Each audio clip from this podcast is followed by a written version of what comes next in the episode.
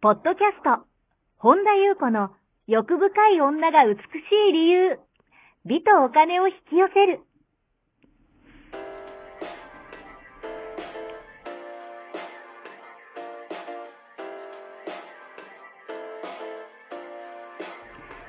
ポッドキャスト、本田優子の欲深い女が美しい理由は、1万人の女性をコーチしてきたメンタル美容研究所代表、本田優子が、幅広い知識と自らの経験をもとに、より美しく豊かになる方法を独自の視点からお伝えしていきます。女性の本来持っている美しさを引き出すヒントや、2005年から実業家として培ってきたノウハウ、精神的、経済的な自立、自由奔放に輝きながら自分の人生を楽しむ意識やメンタルづくりについてお話をしつつ、また、リスナーの皆様の様々な悩みを解決していく番組です。それでは、本日の番組をお楽しみください。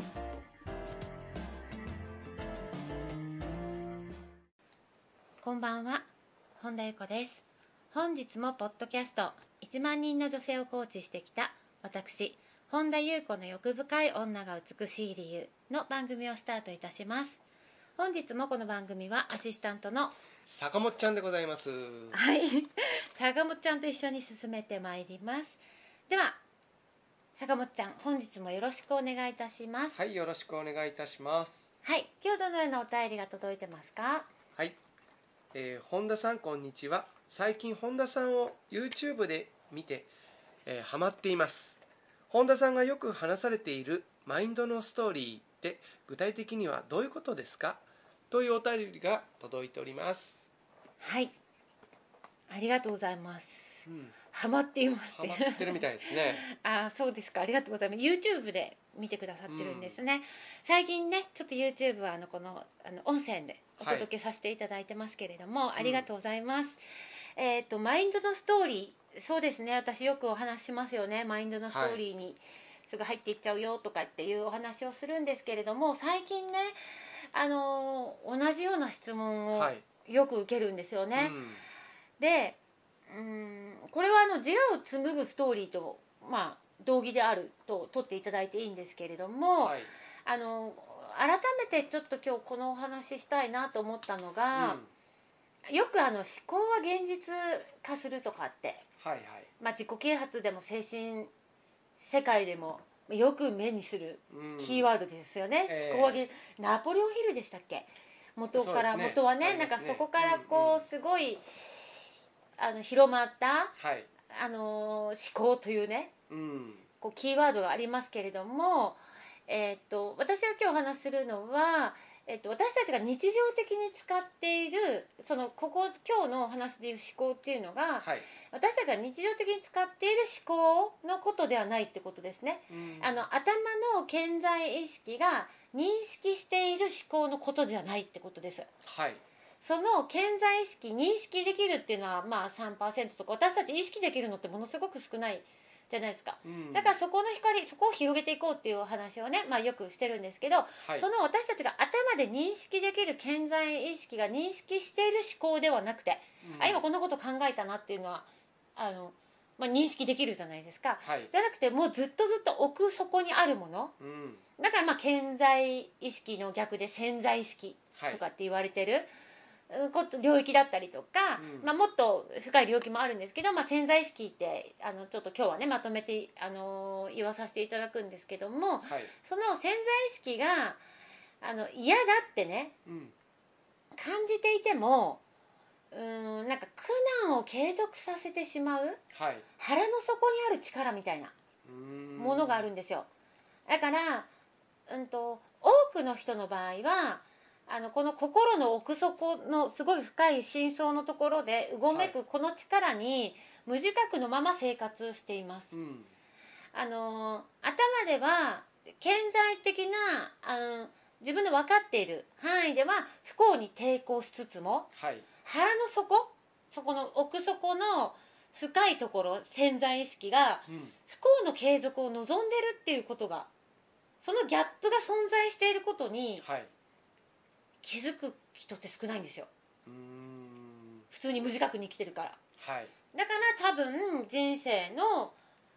うん、流れを好転することができた人とか、うん、無名から抜けた人とかっていうのは、何かしらのきっかけを通じてそのことに気づいたうんからこそ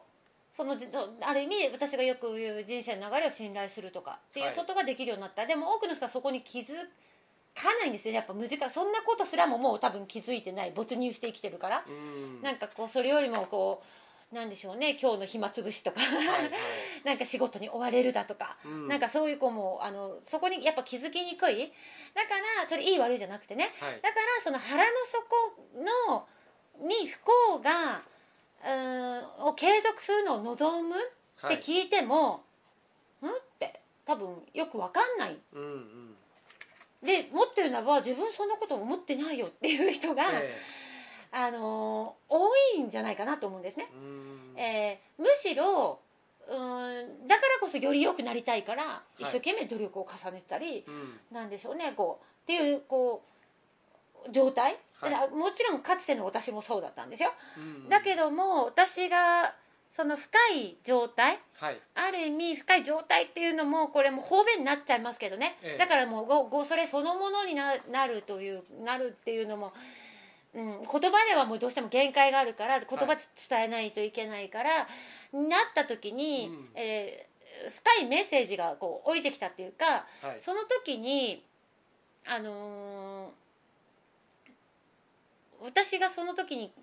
気づいたことっていうかはそのやっぱり私はそのまだすごい昔ですねもうかなり前であのあなたは外にばっかり幸せを探してうんるけども自分のその手の中にある不幸のもとを手放そうとしてないじゃんっていうねはいメッセージを置いてきたんですよねだから嫌だって言って一生懸命幸せになろうとして外に外にはい一生懸命努力したりもっとより良い例えば人間関係もそうだし、うん仕事もそうだし全てを外に求めてるけども嫌だ嫌だって言いながら一生懸命努力をつ続けながらもはいその自分の手の中に不幸の元を手放そうとしてない、うんだからある意味ゴミを握りしめてるはいもうようなものだからうん幸せを求めてるんじゃなくてその不幸の側を手放すっうんうんていうメッセージを置いてきた時に、はいああなるほどっていうのがすごい深い気づきとして湧いてきたんですよね。はいでその時はあのーその不快さをうん自覚しているにもかかわらずその例えばあえてゴミを握りしめているはい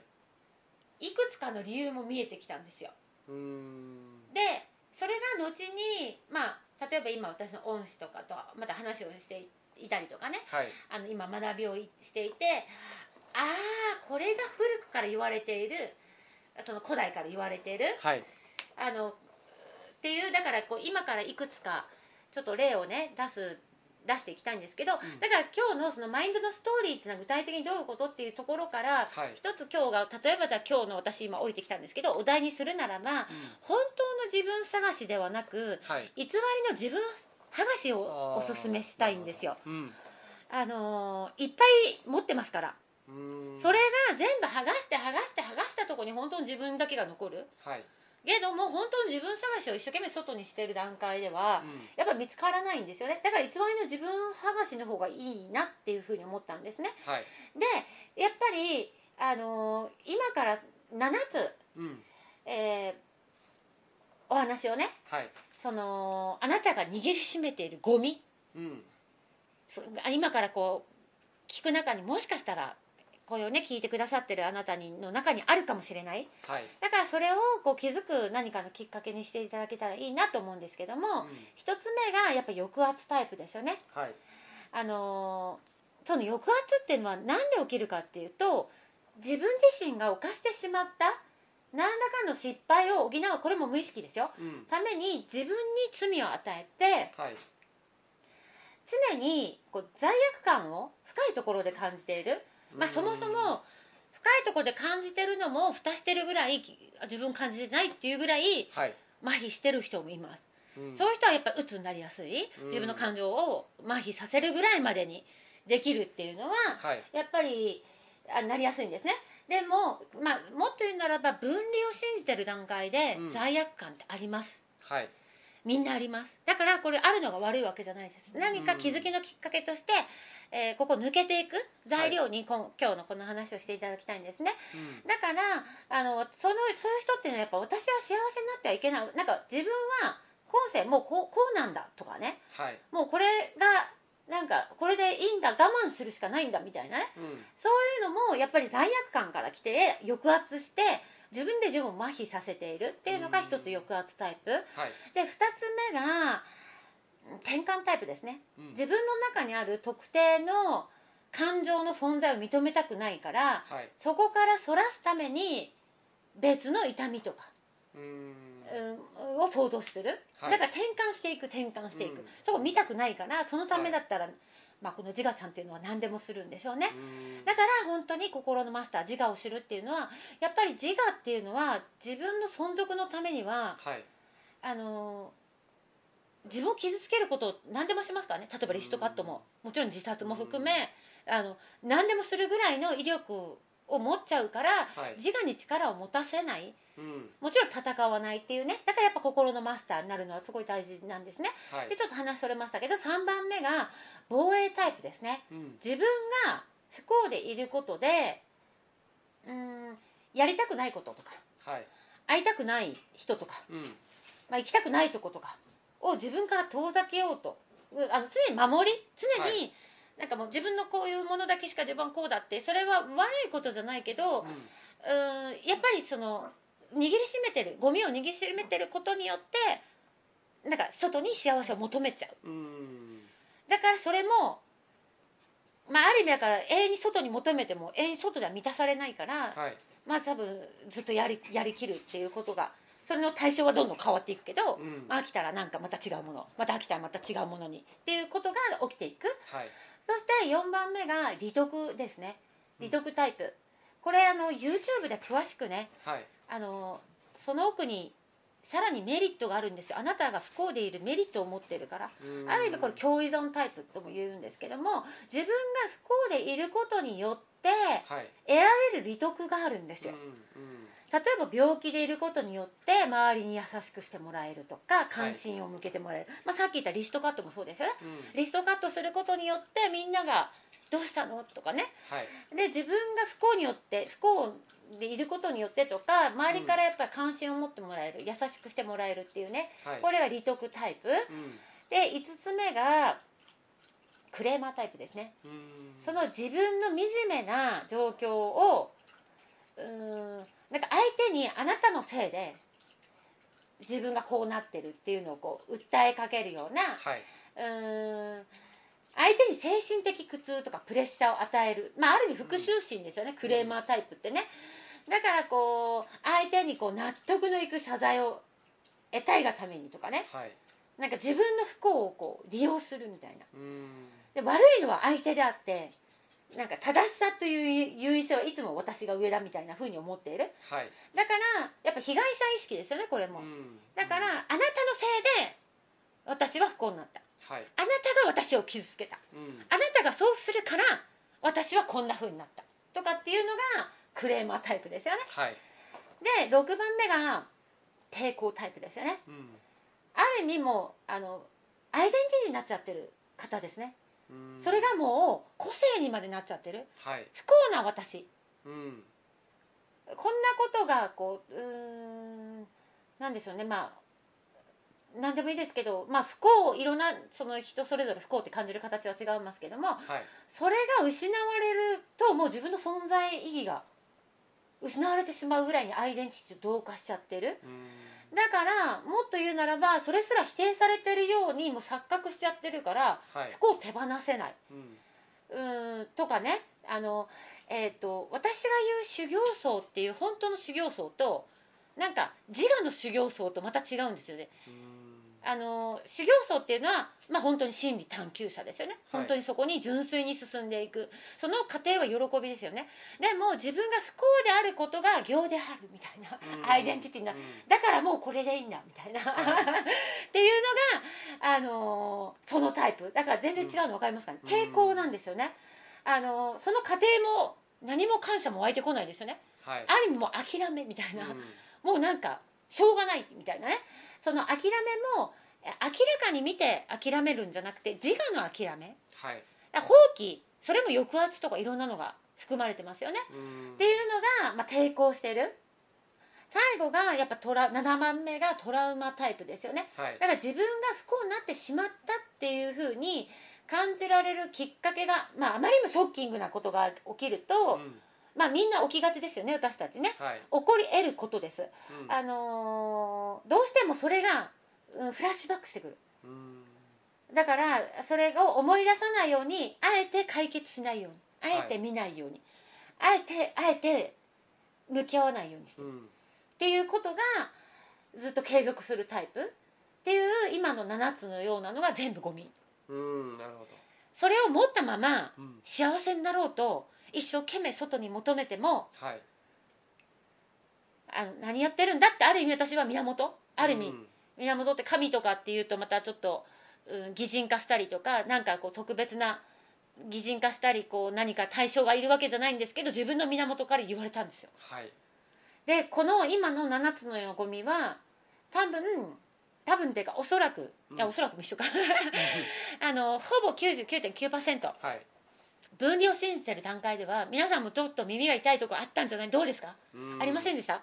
これ分離を信じてる段階ではない方がおかしいですねはいこれこそ前回の浜ちゃん西田敏行さんじゃないけど、本当に幸せに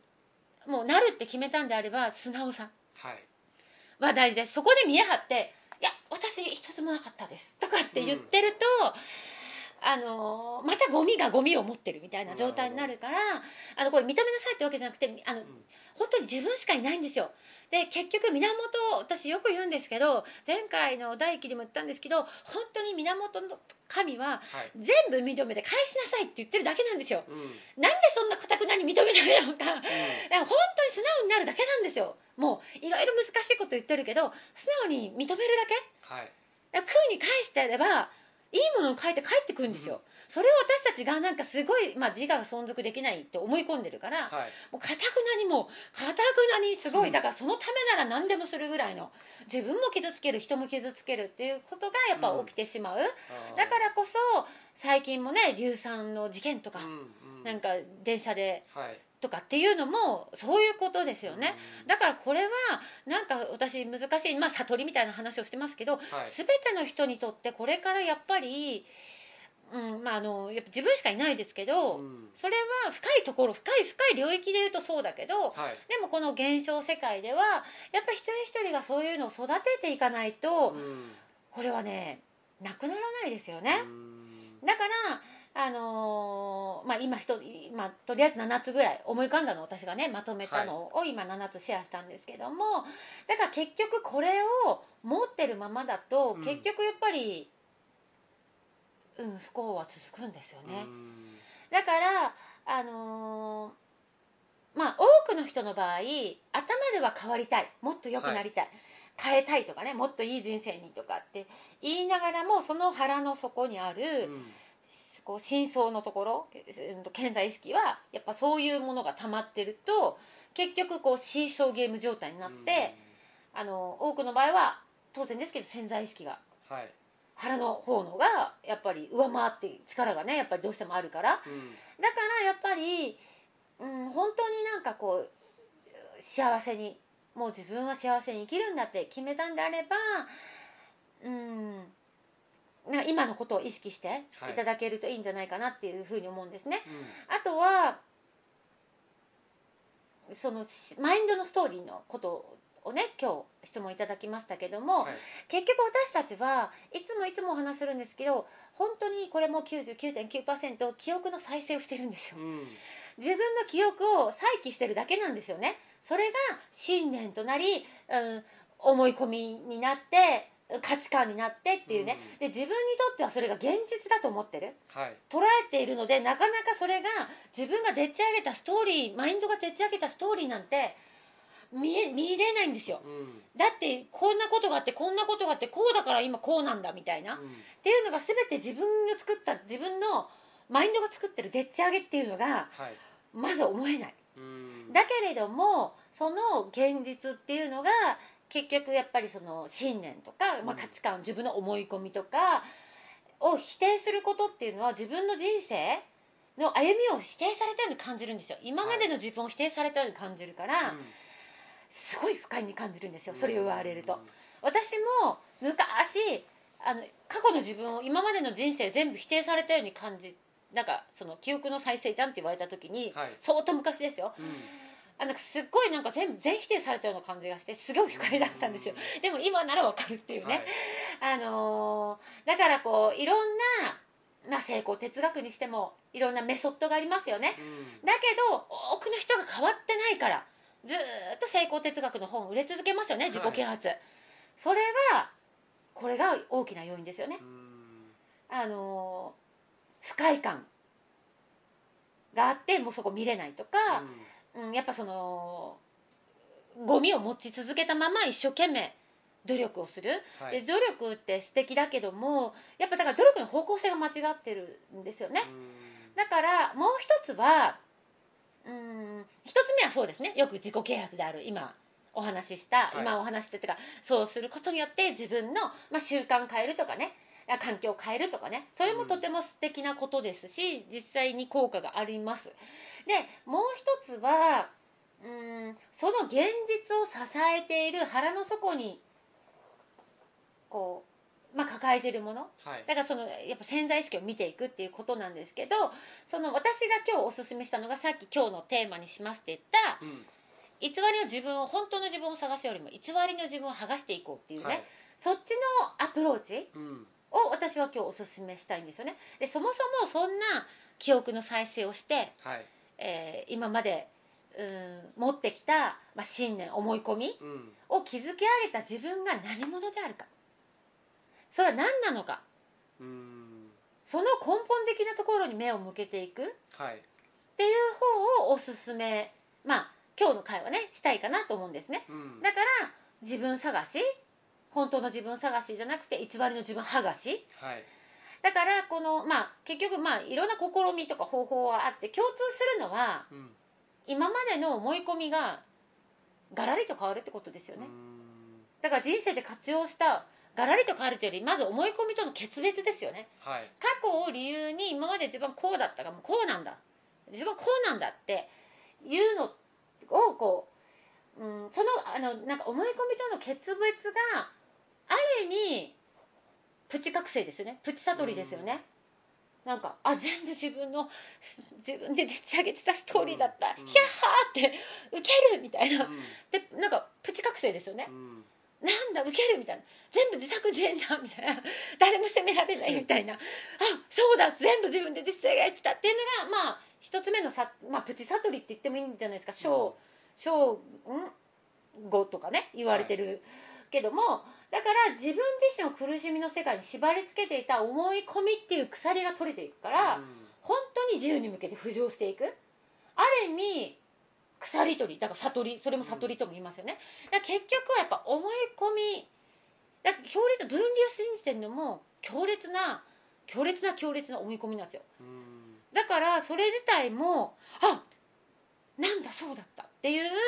ところをうんこれも頭の知識だとすぐにまたそうねに引っ張られるはいだからやっぱりこれはあの行とか、うん、実践にしてうんやっぱ腹に落としていくっていうことでなんだっていうさことになってくるじゃないですかはいだからすごいね今日マインドのストーリーのことから深くなりましたけど結局マインドのストーリーって全部それを自分がうん脚色して過去の記憶を再生してああでこうでこうでっていうふうに言ってるの全部っていうことは、まあ、ある意味全部なんですよ。うんだけどもそれがまさかそうとは思ってないあの人のせいでとかさっき言ったそのいろんなこうやっぱはい被害者意識だったりとか、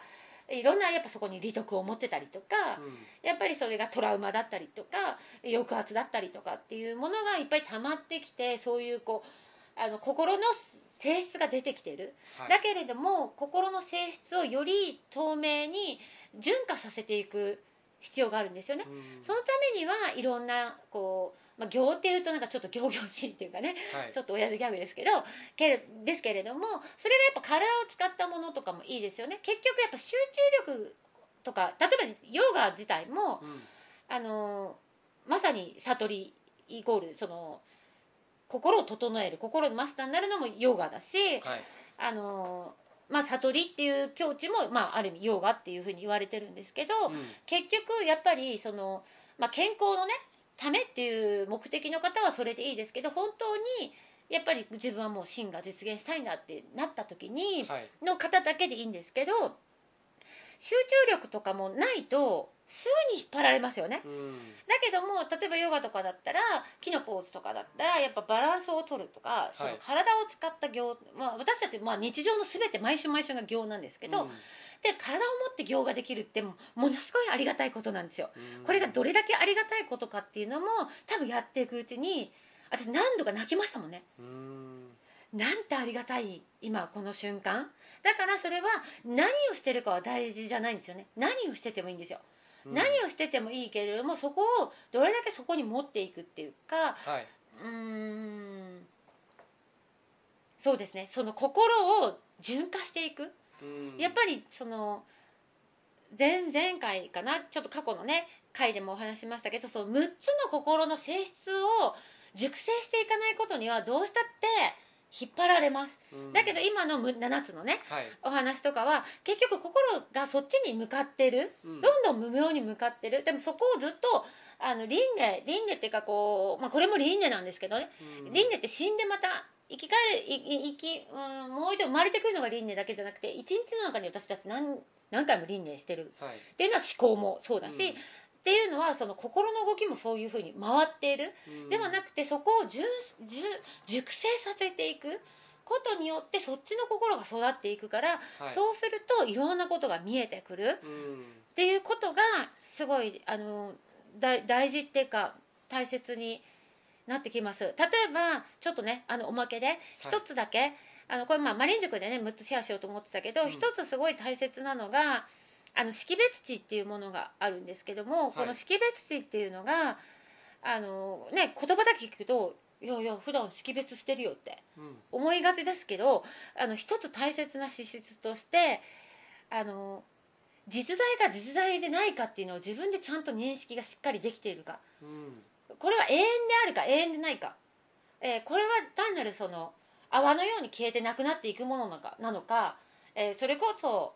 うんまあ、ある意味なんか真我なのかこのはい現象世界で全てのことが、うん、全てそこを見切ってるかうんっていうのもやっぱ純化されていかないとそこはみその識別値がやっぱり、まあ、育たないことには意識って深くなっていかないんですよねはいだからその識別値ってもっともっと深いところをやっていくんですけども、んそういうことの資質があの心を育てていかないとこの7つのゴミをずーっとぐるぐるぐるぐるいろんなのを、まあ、リスがずーっと同じ輪っかの上で走ってるように、うんそれがあのそれだけならまだいいけどもそれがこう増長していくんですよそこだけにいるとはいそうするとやっぱもう諦めモードうんとかあどうせとか とかになってしまうそれって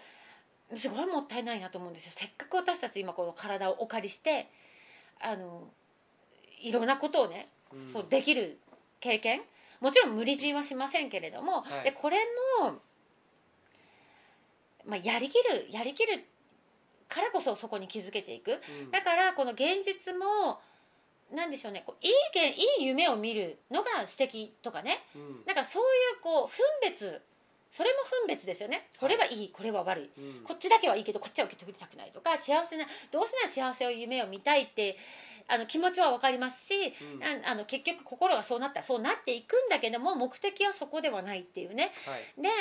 あのーでも本当にこのタイミングにある人はあえて自分がそういうのを目覚めさせるような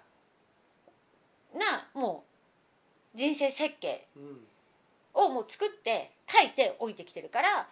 ら大変な人がどうのとか、はいなんとかじゃなくてそれによってどれだけそこを純化していけるかうんだからそれがやっぱりすごくこう本当に真剣に、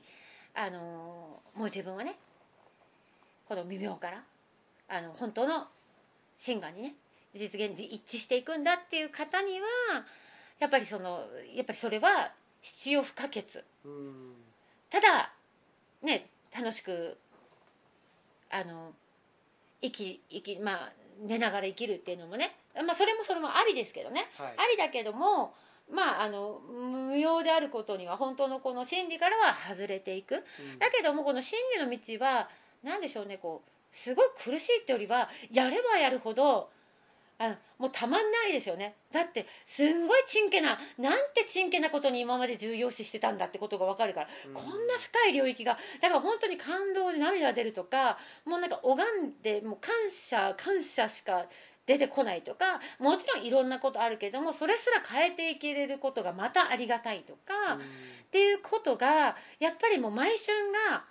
あの湧き上がってくる感情も変わりますよね今までだったら被害者意識であの人のせいでまたこんなああだえそういえばとかってずっとストーリーをまたうんうんマインドで作っていってたのがいやまず本当にそのこれ綺麗事じゃなくって本当にありがたいとはかい、ね、あのその本当に毎春ですよねうん感じてくる感情があの自我では変えれないけれどもそれ自体がもう変わってくるうんっていうのが本当にだからこの道は最高なんですけ どね、 ただね最初はねだいぶあるところまではやっぱ自我の抵抗不快感が強烈だしはいまあねよく話しますけど自我からすると超絶つまんない話なんですようんある程度までいくともうこんな素晴らしいことはないっていうところに多分反転反転っていうか認識が変わっちゃうけどもやっぱそんなことよりも今目の前のねこう誰か好きな人とこう愛し合うのはすごい素晴らしいことだけど、うんなんかそこにこう没入してた方がっていう風になりがちですよね。うんだけどもそれが悪いことではなくてそれも徹底してやるっていうことがやっぱりそうして徹底してやってると気づくと思うんですよね。うんずーっとまた例えばうーんまあ飽きる飽きまあ大体人間って1年から3年で飽きるから例えば恋愛にしてもキャンペーン中多いですよね。うんでまた飽きてあこうしたらなかったってはいでまた外にあまたこの人かなって。うんまた違うってこれ多分1000回ぐらいやったら気づくんじゃないですかね、うんずっと繰り返してるいつまで繰り返すんだっていうう、ん まあその間に早く気づく人もいるしこれが人生もそうですよねずーっと同じことやって一喜一憂してああじゃない人のせいにして自分を責めてああじゃないこうじゃないって言って過去の記憶を持ってきてっていうのを、まあせんまあ、私たちはでも本当はもっと何万回もやってるって言われてるんですけどだからあのやりきることも大事ですよねうんだからまあ別に何も間違ってないんですけどもただやっぱりこのタイミングにある方はマインドのストーリーっていうのはそういう全部自分がでっち上げてたよってうんことに気づくとまあ笑い転げる人泣いちゃう人いろんな方いますけどもそうするとうん真剣にはなっても深刻になりきれない。うん深いところでねもちろんこの表層意識のはいろんなことがこう湧き上がってきてるけどもだから本当の安心立命っていうものができるんじゃないかなっていうふうにね、あの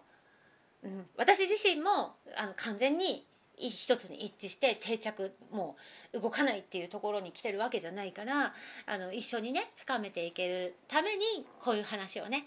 まあポッドキャスト YouTube で話させていただいています長くなりましたけれども以上でございます。はい、ありがとうございます。この番組では皆様からのご質問、ご感想をお待ちしております。本田裕子のホームページ、ゆうこ本田 .com から、もしくはサイト内にある LINE 公式からお寄せください。えーまた、今年最後のマリン塾第2期を9月19日から開催いたします。えーこの放送の2日後ですね、えー、と今日お申し込みいただければ、ギリギリ間に合いますかね。19日、あさってということなんですけど。そうですね。今まだ8月なんですけど11ね。ええ9月の11日にそうですね。まあその時のタイミングですかタイミンね。グですねはい。あの、はいすいません。まだね今ね8月の29でもう間もなくうんあのまだ皆さんにお知らせしてないからあのタイミングの方はですかね。はい。で、ご興味のある方は、えーメルマガか LINE 公式にご登録ください。はい。本日も最後までお聞きくださりありがとうございました。また次回お会いしましょう。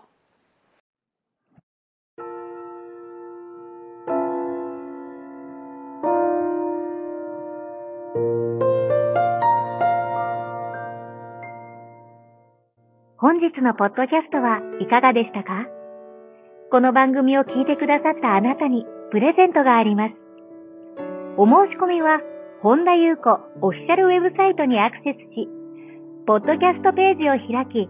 必要事項を入力してください。ご送信いただいたすべての方にプレゼントをお送りします。美や豊かさを引き寄せる有料級の役立つ情報を無料でお届けいたします。URL は http コロンスラッシュゆうこほんだ .com スラッシュです。また番組では、本田ゆうこへの質問や感想をお待ちしています。同じく、本田ゆうこオフィシャルウェブサイトにアクセスし、お問い合わせフォームからお申し込みください。それでは、また次回お会いしましょう。